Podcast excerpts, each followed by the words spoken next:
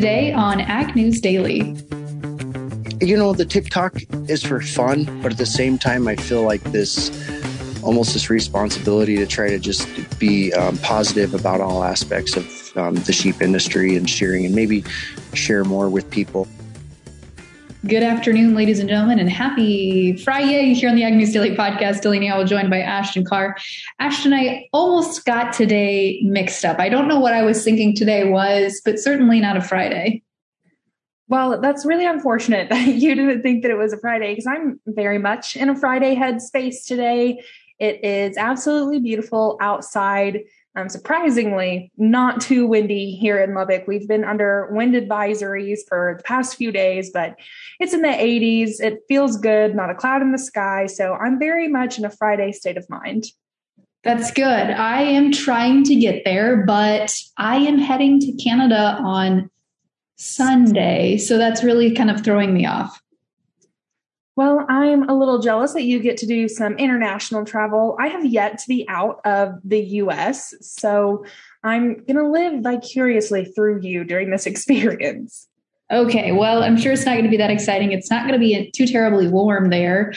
But actually, while you're speaking of weather, I know you sent me a video the other day of a haboob, which is basically like a big windstorm. in Ashton, we don't really have those here in Iowa, but if we did, today would definitely be a haboob kind of day. I am sitting at my aunt's house in Ankeny and I can feel the wind shaking the house almost. But I was sitting in my truck earlier and was answering some emails before I had lunch with a friend and it was shaking my entire truck. So it's a haboob kind of day here in central Iowa. Well, I feel like the wind just left us and went on to you, I guess. I guess so. I'm not sure if I if that's a if I'm using that word in the correct tense, but I'm going to make it a haboob kind of a day. well, Delaney, I'm glad that it's not too dusty and windy down here because it normally shakes my apartment a little bit and, you know, pulls your car every which way on the road when you're driving. But anyway, I am all out of weather talk for today. I have some other news uh, that I wanted to talk about. And really, I guess this piece isn't news, but a personal um, anecdote, I guess, that I want to talk about because I just had lunch with one of my friends and we were leaving my apartment complex and they built a new gas station right on the corner. And gas prices there have been like 365, 375, depending, you know, if you use cash or credit. And today I saw that it was down to 335. And I was like, well, surely it's not that low because they already opened. It's not like a grand opening price. But then we were looking at some other gas stations on our way to lunch, and everything seems to be going down right now. And she is an economist of sorts. She is very, very smart. Um, you know, is going to be working on uh, or in Washington D.C. here soon, and so she was talking about how it was kind of a rocket and feather uh, theory situation that it shot right back up and then it's coming back down, you know, like a feather would through the air. And she was better at using this analogy than I am, but I thought that it was pretty interesting that we're seeing gas prices come back down here. It is, uh, especially because we don't really have an end in sight to the Russia Ukraine situation, Ashton she was talking about oil reserves and stuff like that but i, I guess i ha- just hadn't realized um, that we were still talking about oil reserves. I don't know how to kind of formulate this into a sentence. So I'm not doing a great job of reporting right now, but I just, I don't know, I, th- I found it quite interesting. Well, I can't say I can speculate into what's going on. I haven't read enough about this right now, but perhaps we're just tapping into oil reserves or there are other countries that are coming to the pipeline, so to speak. So I'll look into that because I'm curious about that as well. But Ashton, one thing that I do know for certain is the Fed has in- indicated they will be potentially upping interest rate hikes here at a much faster pace than we originally had assumed they would for 2022. You know, previously we were thinking they'd probably increase at about a quarter percent per quarter.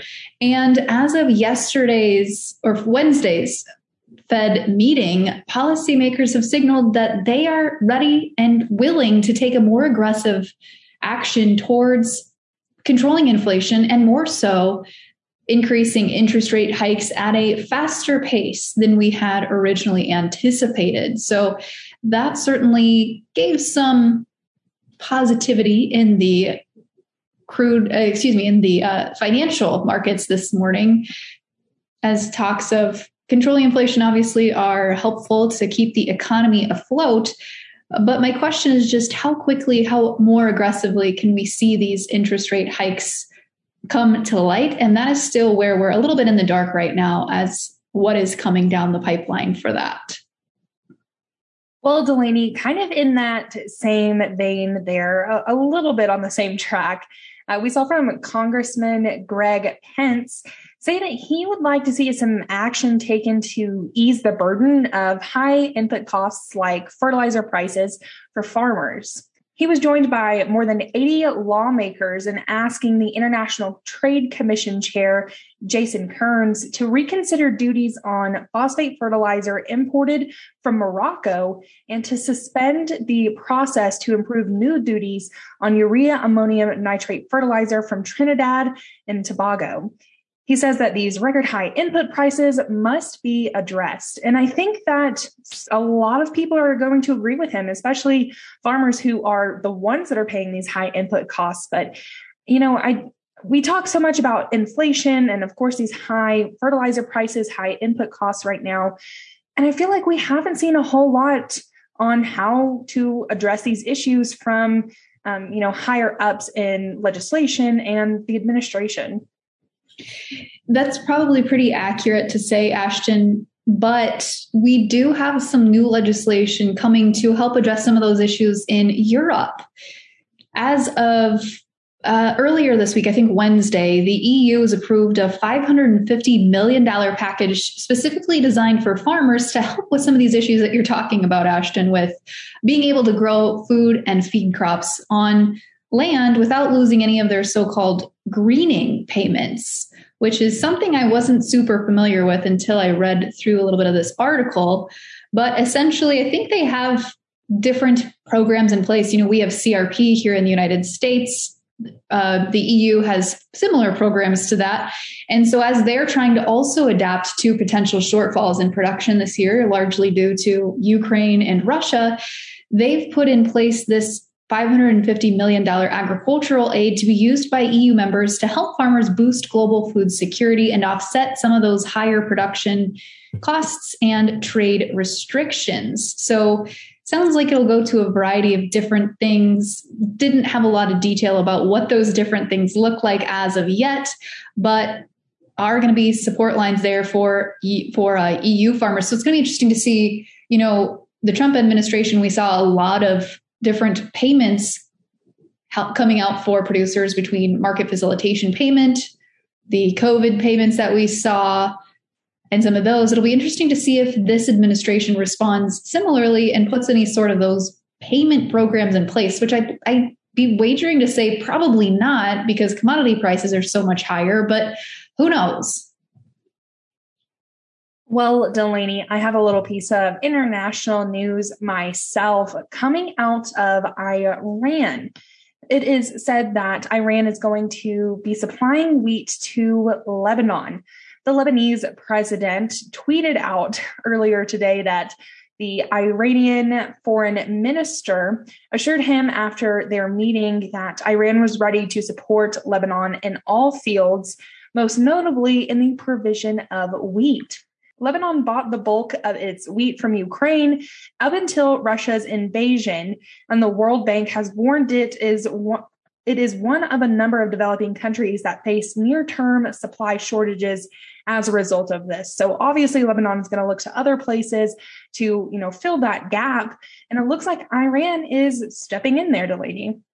Well, Ashton, speaking of filling the gap, I don't know how we missed this piece of news earlier in the week, but Brazil has suspended ethanol tariffs on US ethanol, which was about an 18% tariff. And as of Wednesday, this will run through the end of the 2022 calendar year. So, certainly exciting there and might indicate some potential increased market for US ethanol, which I know ethanol producers are probably welcoming this news as they have had a rough two years since we started COVID. So, certainly looking there to see what that reduced tariff will do for the ethanol industry. But aside from that, Ashton, I've got one more piece of news here as we hop into chat markets, and that was today's USDA cattle on feed report that shows as of March 1st, cattle on feed is up 1% compared to March 1st of 2021. This is again the highest March 1st inventory since the series began in 1996. And continuing to show us that US beef is alive and well in America. Well, Delaney, like you said there, I am ready to get into the markets too. So I am excited to see how things ended this Friday afternoon. As am I, Ashton. We had a little bit of a roller coaster week this week with markets trying to find their footing, trading all sorts of news headlines, and they were able to finish the note Finish the week on a high note. May corn today up five and three quarter cents at 754. Dees new crop corn up a penny and a half to close at 669. May soybeans added nine and a half cents to close at 1710 and a quarter. Nove beans up three and three quarter cents to close at 1496 and three quarters. Chicago wheat added 16 and a half cents in the May contract to close at 1102 and a quarter. July up 18 cents to close at 1092 and a half. And of course, folks, we've got the acreage report coming out middle of next week. So we'll be sure to chat about that on the podcast as soon as that hits our inboxes. In the cattle complex mixed trade today is the April live cattle contract added 80 cents to close at a buck 40 47. The June up 42 and a half cents to close at 137.37. Feeder cattle today showed weakness as the April contract shed $1.15 to close at 161.57. The May down $1.17 and a half to close at a buck 65. Lean hogs today had some big moves in the April contract closing limit up to end the day at 107.47. The May settled $3.77 and a half higher to close at 117.90. And wrapping things up here with the class 3 dairy milk futures. April today up excuse me, down 23 cents to close at 24.27. The May down 26 to close at 25.01. Ashton, without further ado, fill us in on who we're chatting with for today's Friday interview. Today we're talking to Corey Bricker.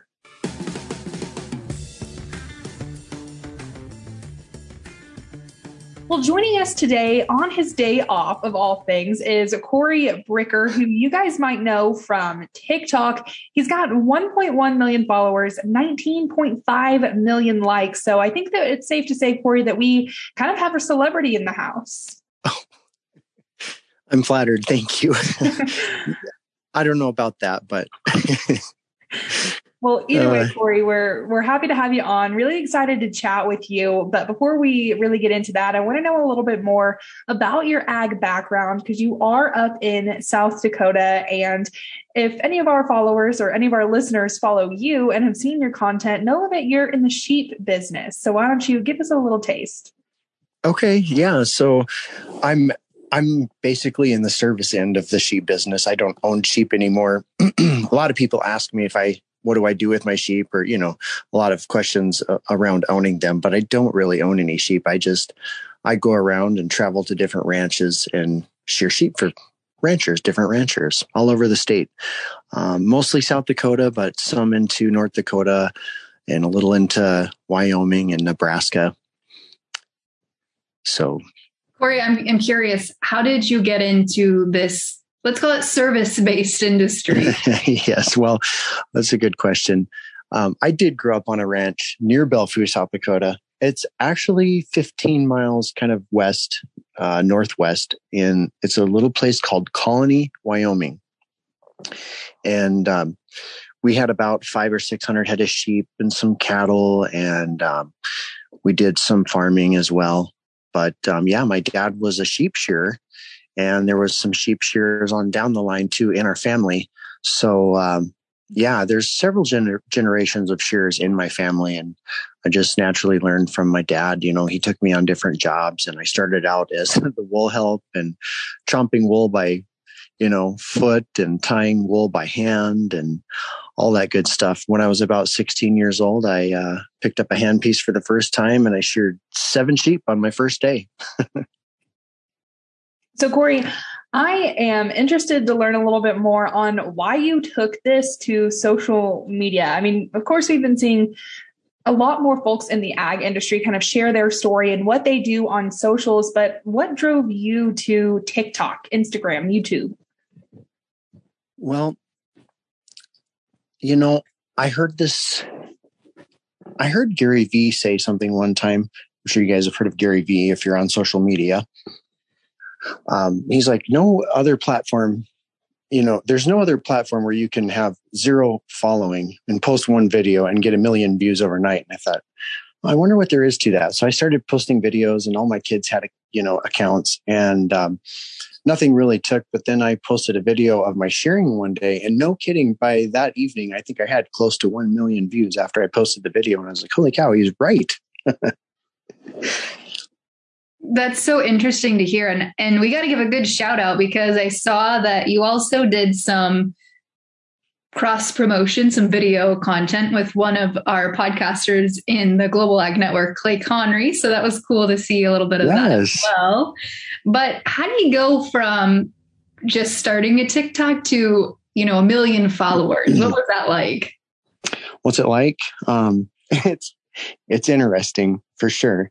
Uh, especially, you know, ag based and shearing because first of all, not everybody, I mean, uh, there's a lot of people that like it, obviously, but there's equal, there's an equal amount of people that dislike it, if you get what I'm saying. So, mm-hmm. um, yeah, but you know, you just, for me, it was just like, I found a video that I, I guess TikTok liked, people liked, and um, I just kind of went with it. You know, I just put everything else beside the wayside and I just posted like shearing content, you know, and kind of niched down on that. And it's just uh, gone very well, you know.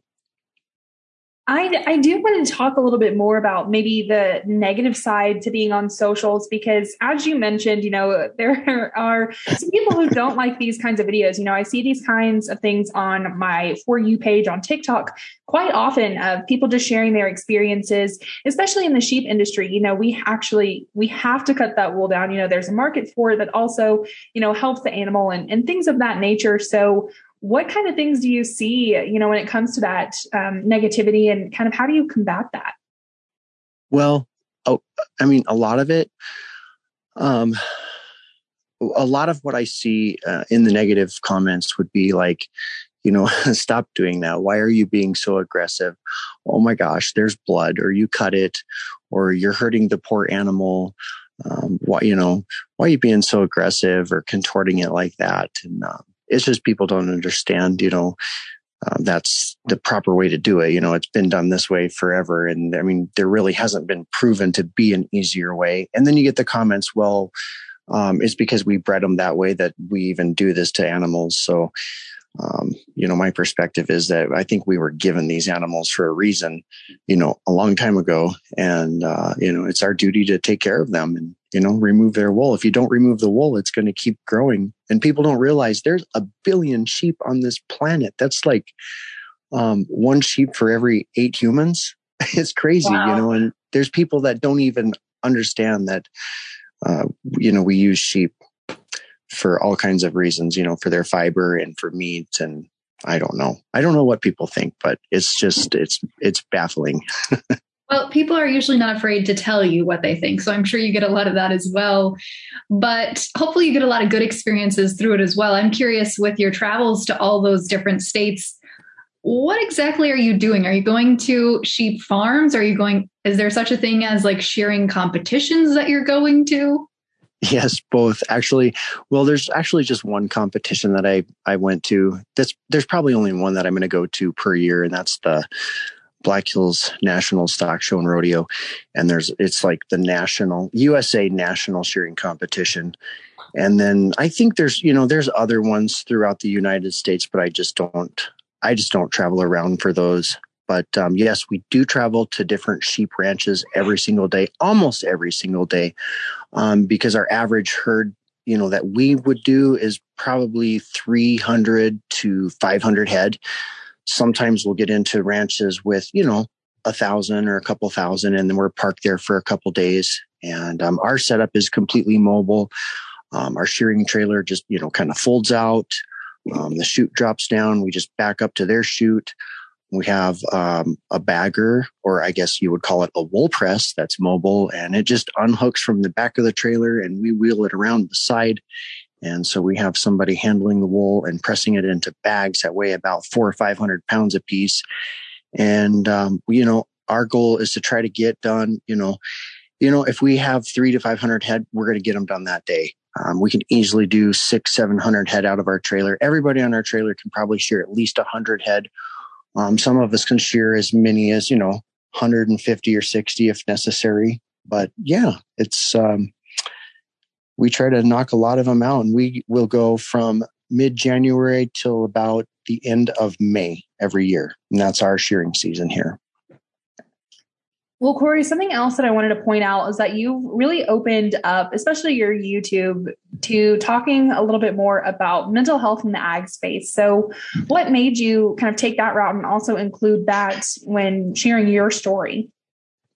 Yes. Um, YouTube, that's interesting that you brought that up. And um, I appreciate that you did bring that up because uh, that's like a different side of me right there. You know, YouTube is like a whole different platform. You see me over here on TikTok you know, just shearing sheep and not talking a lot about those things. But when I get into my lives, it's just me having conversations with people. It ends up being about like mental health or, you know, uh, depression and things like that. Cause I think we're all a little depressed.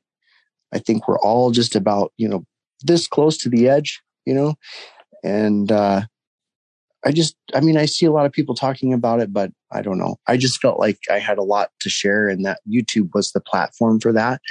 And so I do have a cross section of videos on there that talk and deal with um, mental health and depression and motivation or just it. And it's mainly to be an encouragement to other people, honestly, not that I know anything or maybe I do know a couple things, but the the main goal is just to try, you know, try to provide encouragement for other people because I just know there are so many people. I don't care if you're a rancher or if you're not a rancher, whoever. I just think it's everybody. You know what I mean? Yeah, absolutely. And it's cool that you've been able to do that through your different platforms that we've been talking about today. But we've also got to talk a little bit about your handles so that folks listening can go follow you and find you. Corey, how can they do that? Well, um, on TikTok, it's just at Corey Bricker, C O R E Y B R I C K E R. And on YouTube and Instagram, it's Rapidtronics, R A P I D T R O N I C S. And don't ask me how I got that. It was like an old username from back when we first started using computers. and it just kind of stuck. So, yeah.